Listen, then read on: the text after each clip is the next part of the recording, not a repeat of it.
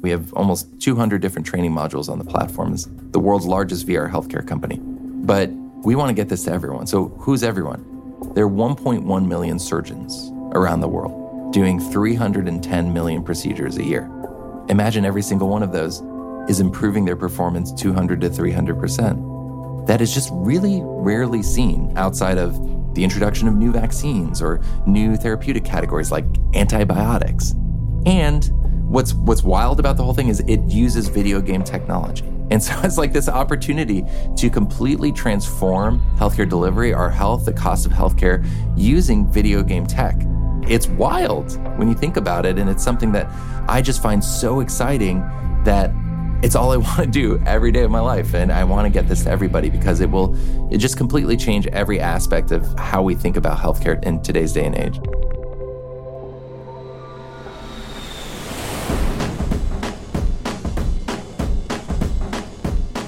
From Qualtrics Studios, this is Breakthrough Builders, a series of conversations with people whose passions, perspectives, instincts, and ideas fuel some of the world's most amazing products, brands, and experiences.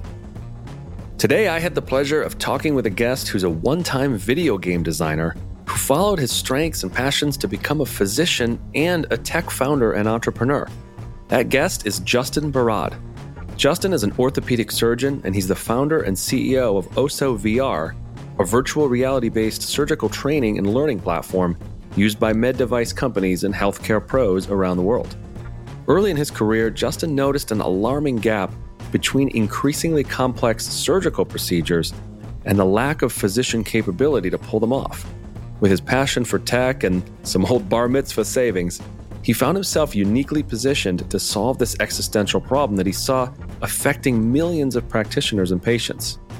Justin is not only helping scale surgical competence to meet this pressing problem, he's also an advocate for changing the way we look at traditional medical education. And he's encouraging more doctors to venture off the beaten path and into the world of tech, business, and entrepreneurship. He's humble, he's fun, he's smart, he's insightful, and he's got a laugh that you'll hit rewind on for days. Justin and I started off talking about how growing up in LA sparked his desire to become a creator. I grew up in West Los Angeles, like in the Westwood area. I went to Harvard Westlake for high school and it was a pretty great place to grow up. Great, great weather. You know, a lot of my life was the entertainment industry growing up. It's just a big thing down there. My dad is a film producer, my mom's in the toy industry. And I remember growing up really admiring the ability to sort of not just entertain people or make them laugh, but to inspire people with how you talk or how you act. And um, I was not like that growing up. I was very much really introverted, surprisingly, and, and kind of like a huge nerd. And I didn't go outside very much. I'm painting a really pretty picture of myself. And I was very much into technology and especially video games. And you know, spent a lot of my time playing video games and eventually teaching myself how to make them, working to get positions at Activision and other technology companies while I was in high school. So that was what my passion really was at that point in my life and the career that I was really gunning for. In retrospect, I think growing up around all of that had a huge influence on me, especially I think with the emphasis on wanting to tell stories and to be engaging and to inspire people, but I didn't realize it at the time.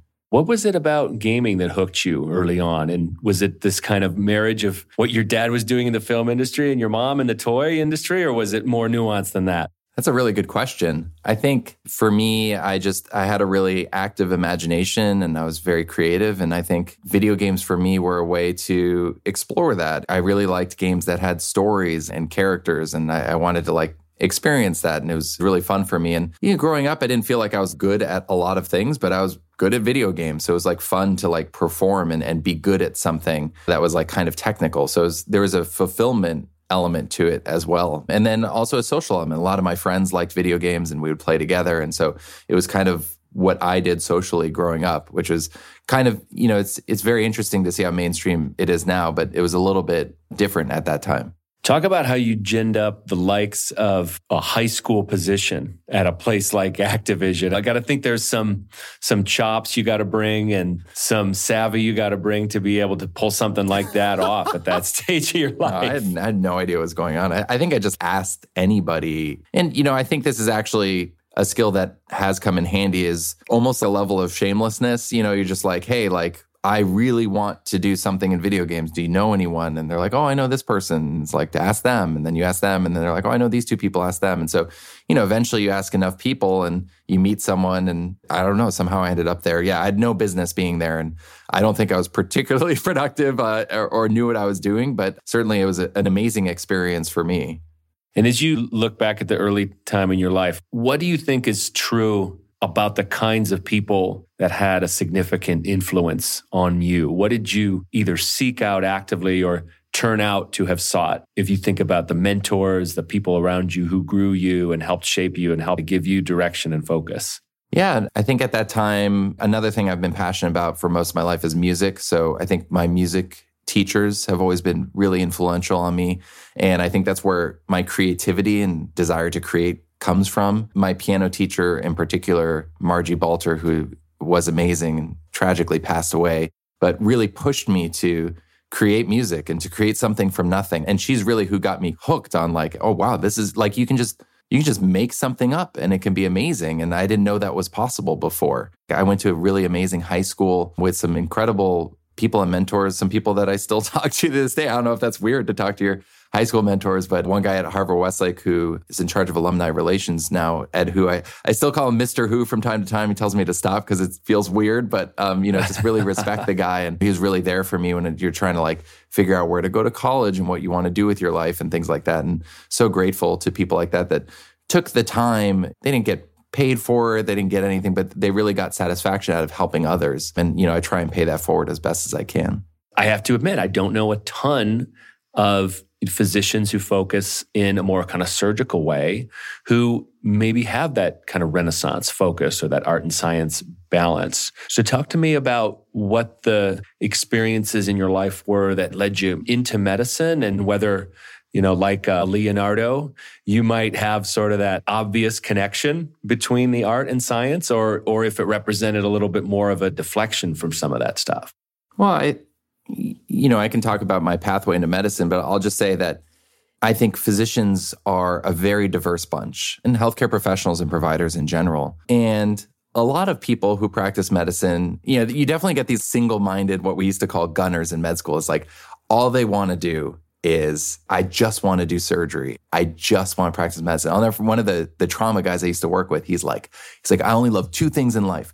I want to do surgery and I want to surf every day of my life and that's it. And I'm like, okay, wow, that's, you know, that's probably not me as much. But a thing that a lot of people share who are in medicine and especially surgeon is, is passion. And there is still an art to medicine. So there are a lot of people who do quite a few different things. And I don't think I'm alone. And I was just hanging out with one of my friends from residency He's a plastic surgeon now. He's, like a bit of an artist. And I was meeting him for dinner and he's like, I guess another surfing story. He's like, hold on, I got to surf real quick for 30 minutes and I'll come meet you. And then he was like remodeling his house and he's in a band. Uh, he's a lead singer for a band. You get people in medicine who have all of this passion, all of these interests. And I think some of the challenges that people are having today is that Whereas you used to be able to explore those a lot more within medicine and kind of be creative, is that now it is much more of like, hey, if you're in this box, this lane, just do this for the rest of your life, which works for some people. But you see a lot of people start to push against the limitations and they're like, I, I wanted more out of this. I, I feel like I'm not being creative enough or I'm not fulfilled as much as I thought it would be. And seeking ways to fulfill that. And sometimes that's surfing or being in a band, and sometimes that's getting involved in technology, which I think is part of the path that I took. And so, where do you think that pendulum is swinging or not swinging? Like about a decade ago, it was all the rage to say you've got to specialize, maybe even borderline hyper specialize. Like if you want to build a, a, relevant and a compelling kind of career arc and a place where you can be distinctive and succeed over the longer term. Then, five or six years ago, it started to become more in vogue to say, well, actually, if you have more range, right, you can think of yourself more as a a T shaped instead of an I shaped kind of person where, yeah, you're going to have to be an expert in a few things, but boy, having a lot of lateral moves is also great. I think about medicine, you know, sometimes as a patient, I have this experience with these sub sub specialties, and you're like, oh no, if your index finger's hurting, you don't go to me. Like I'm the I'm the palm guy, right? And you're like, oh come on, can't the palm guy be the index finger guy? But where do you see this evolving to? The difference between having range and having more of a subspecialty in medicine? I think both will always be important. And it just really depends on the context. Like some index finger surgery, anybody can do. I do index finger surgery. But some people, you're like, hey, this is a hard problem. You're going to need someone who is highly specialized to do this. And I think if you're, you know, hyper specialized as an index finger surgeon, just to keep going with that analogy, people may be like, hey, can you be on this hand society? And then can you be on this resident selection committee? And then people are like, wow, these are awesome opportunities. And what ends up happening is you're not really doing a good job with any one of those things. And what I see is that you'll have organizations of literally just people who are like all this same kind of cookie cutter of like, I am so successful. I'm doing like 50 things, but I'm not really putting a lot of energy into any one of them. So these organizations as a whole are not making progress because everybody's spread so thin. So I think spreading ourselves so thin is a challenge, but clearly there is an advantage to connecting the dots. Like, what are we good at? And in technology, I think there is a huge amount of interest today, especially post COVID. We're all much more comfortable with technology, both in general and in our daily lives, and then also through the introduction of telemedicine and all of these pandemic related technologies. And you combine that with this feeling of, oh, I'm not progressing anymore in my career. And people see technology as a way to keep going, as a way to have a bigger impact, as a way to have fun and it's fulfilling and it's cool. But the challenge is, is that not everyone is actually a good fit to work with technology. And so all of these people want to get involved in technology, start technology companies, but there's no training available to any of us in medicine on like how to interface with these companies, how technology works. And people that want to really actually be deeply involved, like I want to start a company or I want to be a CMO or run these companies, it's hard to balance that and stay in the fold of the modern medical world. It's very easy to become sort of ostracized or be on the outside, and you're no longer seen as a part of the process. And more and more, I think it's becoming acceptable to have a career like mine and many others in this space, but it's something we need to push for to have better integration. So we as healthcare providers who are on the front lines with patients, when we're driving this effectively, the results are unbelievable. It's really incredible, really exciting. So we should be encouraging and training ourselves in the next generation to do this exact same thing instead of just hoping that some people will want to take a big risk in their lives and kind of alienate a lot of people and then work their way back up. So talk about what was going on in your career, in your life and how you were organizing your thinking around the possibilities of not just doing one or the other, of being a practicing physician, being a technology leader, but actually doing both. Well, I think I need to go back a little bit to explain how I even got there in the first place. And this is an amazing conversation, by the way. And I don't think I'm going to need to meet with my therapist this week. So, on my way into college, I had an experience. A family member got very sick. And I went from wanting my life to be structured around creating video games and entertain people to wondering if there was a way to use these skills I had developed around technology, not for entertainment, but to help people. And so in college, I studied biomedical engineering. And in my mind, I wanted to invent technologies. And as I was nearing graduation, I didn't really see a pathway to do that. I didn't know how to do that. And I was a little stressed out about it. So, you know, I did the same thing I did with getting the internship, just asked everybody on the street, like, hey, what do you know about like healthcare innovation? And one of my mentors is gastroenterologist Henry Lin. He told me something that, you know, still sticks with me to this day. He said, Justin, if you want to invent something, you really need to understand the problem you're trying to solve first. And in his mind, the best way to understand medical problems was to be a doctor. Honestly, at first, I'm like, I don't know if I want to do that, but I thought about it. I thought to myself, if I really am committed to creating new medical technology, and that's what I want to do with my life, this makes sense to me. It's a big commitment, but I got to prove myself to myself. I worked in his lab for a year, literally collecting rat flatulence in a Tupperware container. It was not glamorous. And, you know, was able to get into med school. I got into one med school. It was hard. I squeaked by. Failure shouldn't hold people back because I, I failed constantly along this journey. I end up becoming an orthopedic surgeon, which orthopedics to me is completely magical. Like it uses a lot of my education when I was in college as an engineer. So I could use mechanical engineering to help people, which is so cool. And it uses a lot of technology. You have people literally wheeled in, unable to walk, bones sticking out of their skin very dramatically. And then you do a surgery, it's like an hour and a half, and they're literally up and walking that day. And it's like, what else can you do where you like see that kind of transformational change? Everyone's like, whoa, this feels like magic. One of the first surgeries I ever did as a resident. Have you ever seen the movie Gattaca? Mm-hmm. So, you know, like to look more like Jude Law, he has to be taller. And so have these saws and these pins and rings. And I'm like, oh my God, science fiction is so cool. The first surgery I ever did as an orthopedic resident was the Gattaca surgery. It's called distraction osteogenesis. I didn't even know that existed. I was like, what? I thought this was like from movies. This is a thing. And, you know, this, this kid who very tragically was run over by a lawnmower when he was little and one leg was much shorter than the other. He couldn't walk without a wheelchair or crutches. A few months down the road, his legs are the same size and he's walking around with a smile on his face. I'm like, this is unbelievable.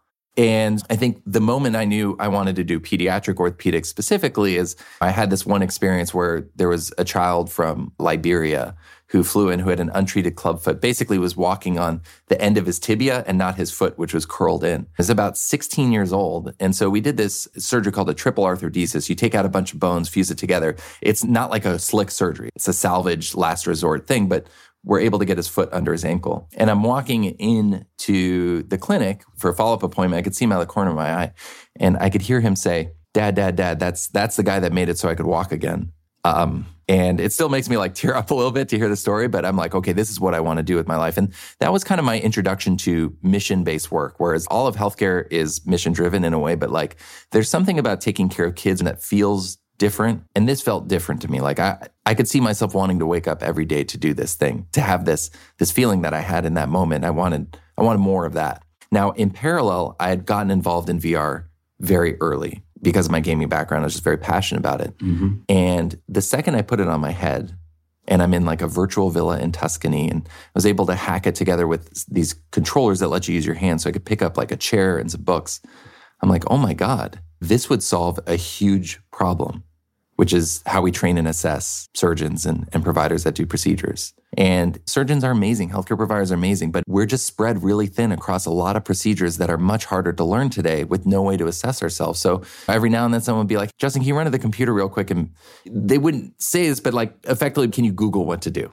Can you look up a video, a technique guide where we're stuck? Mm. And I'm like, this is wild. And this technology is directly going to impact this. So I started thinking about eventually building a prototype myself. And I met my co founder on the internet. I'm just like looking for work for VR. And I had some money saved up for my bar mitzvah. I used to pay this guy. And so at that time, I didn't think I'd be able to continue practicing medicine. I thought I was basically going to have to walk away from medicine to do a startup that 99% it would fail. But this felt bigger than my own career. This felt existential to my friends and family who may one day need surgery, even myself.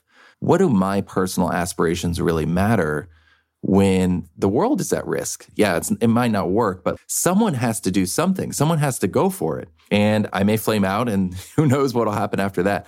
But at least I stood up and said something. And so, October 2016, I'm in a Starbucks by myself, working remotely with you know a stranger I met on the internet, getting a lot of concerned text messages from friends and family. And you know, here we are today.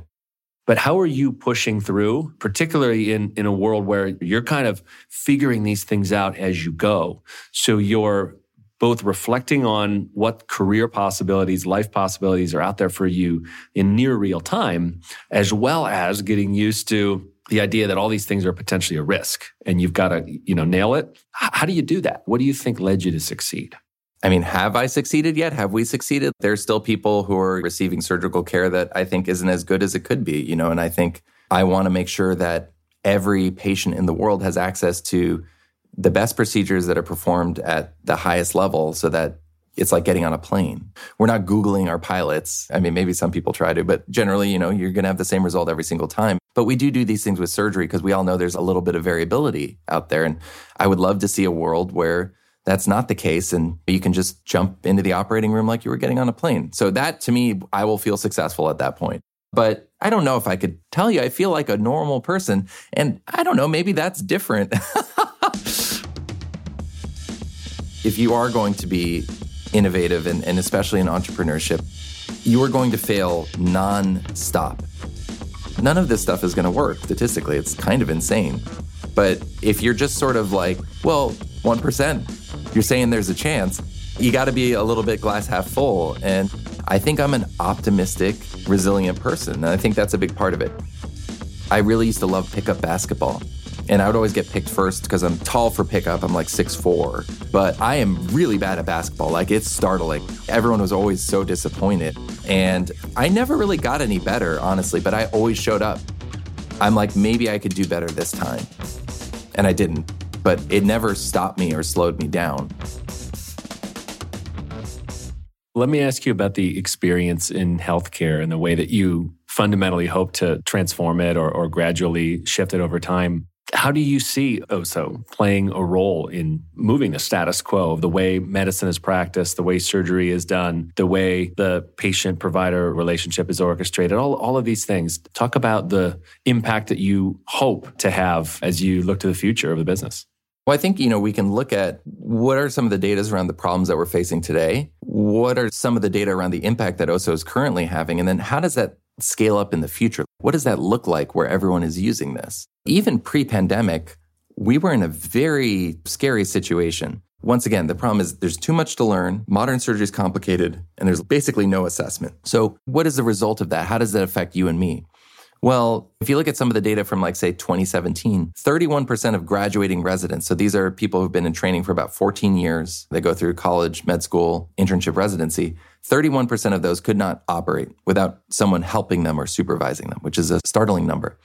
We're also projected back then to be 130,000 physicians short by about 2030. That is obviously much worse now. And then we went through the pandemic and we're still trying to understand what exactly the effect of this was, but we have a massive amount of educational debt that we're going to be seeing for years down the road. But it's like this training challenge is affecting every aspect of healthcare delivery. So, how can VR training and assessment help? Well, you have this $300 headset you can use anytime and anywhere. And the published data that we have in one study that was done at UCLA shows that people that trained in Osso VR, when compared with traditional training, performed about 10 points higher on the scale called OSATs, or about 230% higher, went from basically 10 to 20. So, like a massive difference in improvement in healthcare treatment. In another study, they were looking at the ability to perform a procedure without needing someone to supervise you, without needing someone to help. And in that study, this was done at University of Illinois Chicago, published in a top three orthopedic journal called CORR. The success rate went from 25% with traditional training to 78% with Osso VR. And we have about six peer reviewed studies that show very similar results. Today, it's being used by 4,000 plus healthcare professionals a month. And we have almost 200 different training modules on the platform. It's the world's largest VR healthcare company. But we want to get this to everyone. Who's everyone? There are 1.1 million surgeons around the world doing 310 million procedures a year. Imagine every single one of those is improving their performance 200 to 300%. They're cutting their surgical time in half. They're not practicing on 40 people, 5xing their learning curve. This is all data that we have. That is an improvement in healthcare delivery that is just really rarely seen outside of the introduction of new vaccines or new therapeutic categories like antibiotics. What's wild about the whole thing is it uses video game technology. And so it's like this opportunity to completely transform healthcare delivery, our health, the cost of healthcare using video game tech. It's something that I just find so exciting that it's all I want to do every day of my life. I want to get this to everybody because it will it just completely change every aspect of how we think about healthcare in today's day and age.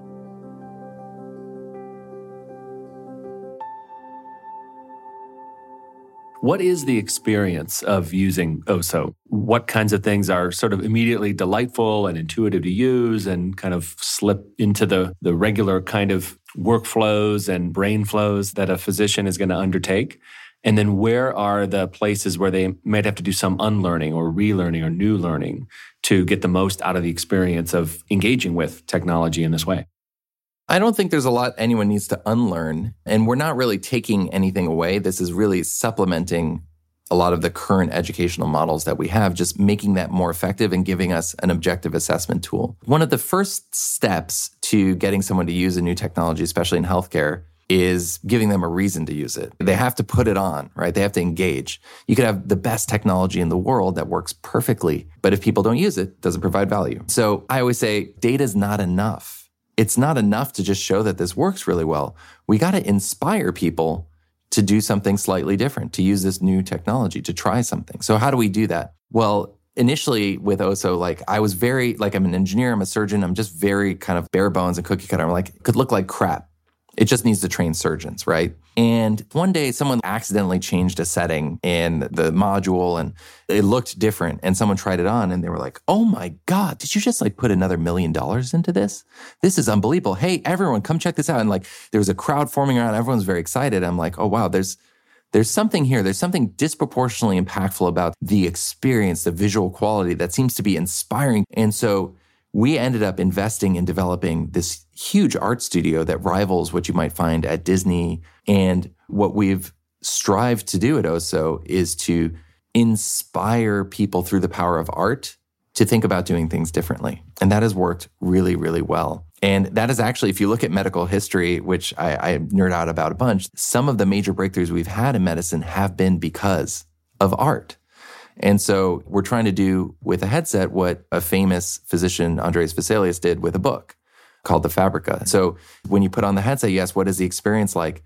The experience is one of wonder because you put on the headset and it's not just that you're in a virtual operating room, it's that you're in a visual experience that is not like anything anyone has really tried before, even within just VR in general. It really does stand out and it gets people very excited. And so they put it on and then it's very easy to use.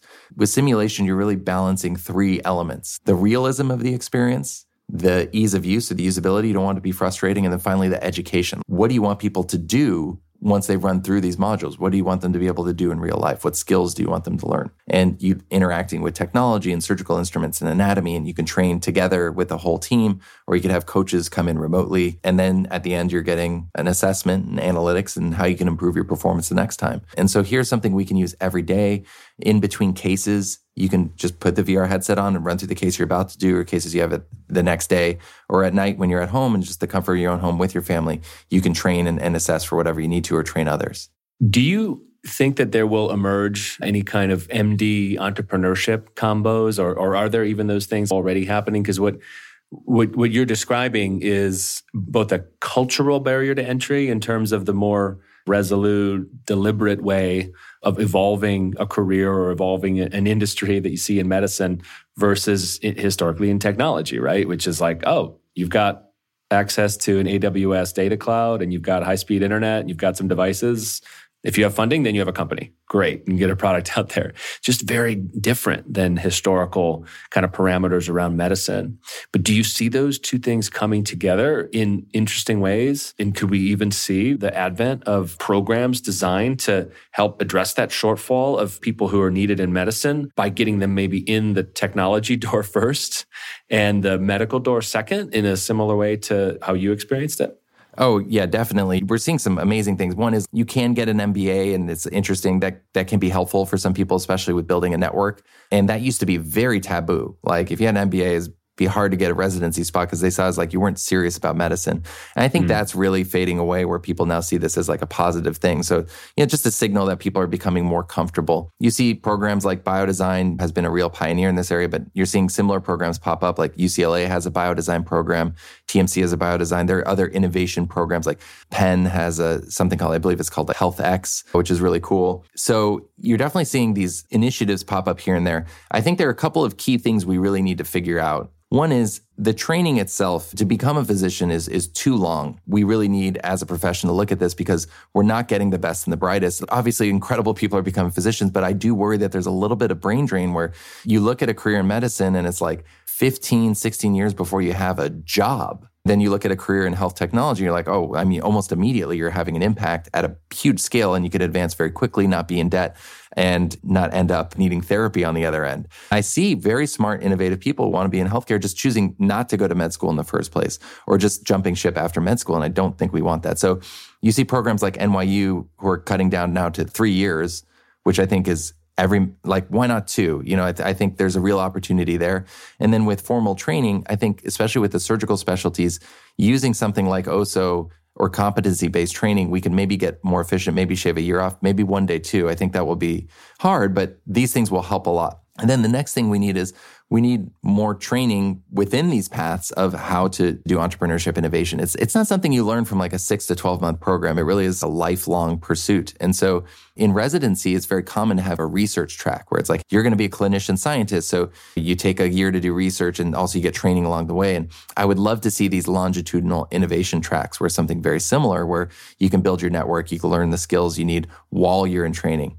And then the final piece is how do we justify or structure a career for clinicians who want to be innovative, who want to work with companies or start companies so that they don't have to kind of jump ship in order to do so and we can kind of keep them in the fold? And there is value beyond financial value to having these people within key healthcare institutions who are driving innovation within healthcare and so that these institutions can be part of that conversation you know, from the place you sit today, and I know you're just getting started and, you know, the work here is never done in this kind of endeavor. But, you know, I look at you and I see someone who is getting a chance to put their passions not just to work, but to drive real impact. And not just like one thing that you happen to like, but the focus on gaming early in your life and putting that to use and the creativity and the engineering degree and the medical expertise and the passion you develop for other things along the way, all kind of coming together for somebody who knows what their passions are, what advice do you have for them? How would you counsel people who know their passions, but don't quite know how to put them to work in a career setting? You know, I, I once had someone say to me, I was interviewing for a fellowship spot at this hospital for sick kids in Toronto, which is an amazing institution.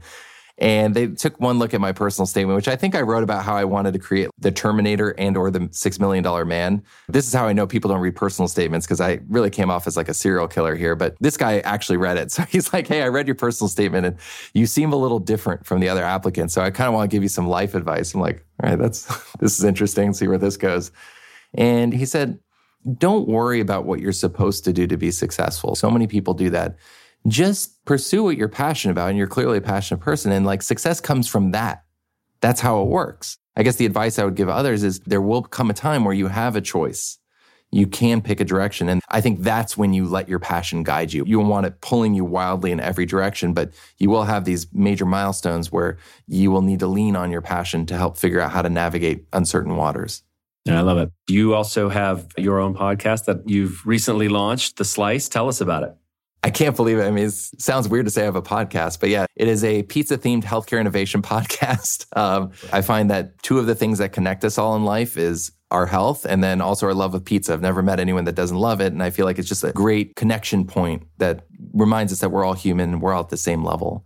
I'm really obsessed with pizza, if that's not clear. And it's really for these people that, you know, interested in healthcare innovation, healthcare technology, want to hear the latest and greatest, but people were like, I want to be more involved, but there are a lot of challenges, or I don't know how, or I don't know which passion to follow. I have a lot of interests. And so we have people like investors, entrepreneurs, CEOs, technology leaders, uh, leading clinicians who have been down these roads, have been down these journeys. And it's not so much about this amazing technology or this surgery that you do, but tell us how you got there. Tell us about the journey and and and tell us about the stuff you don't usually tell people. Like, you know, tell us about the the not fun stuff, the challenging stuff, the stuff where you're crying under your desk in the fetal position. Because that's I think what people want to hear is that this is so hard. Maybe I'm doing something wrong, but then you hear these stories from people, you're like, hey, actually, this is it is really hard, but they made it through. You can do this too. And then hopefully inspire people to find that path so they can help all of us. That's what's like so cool about this field is that when people are successful, we all win.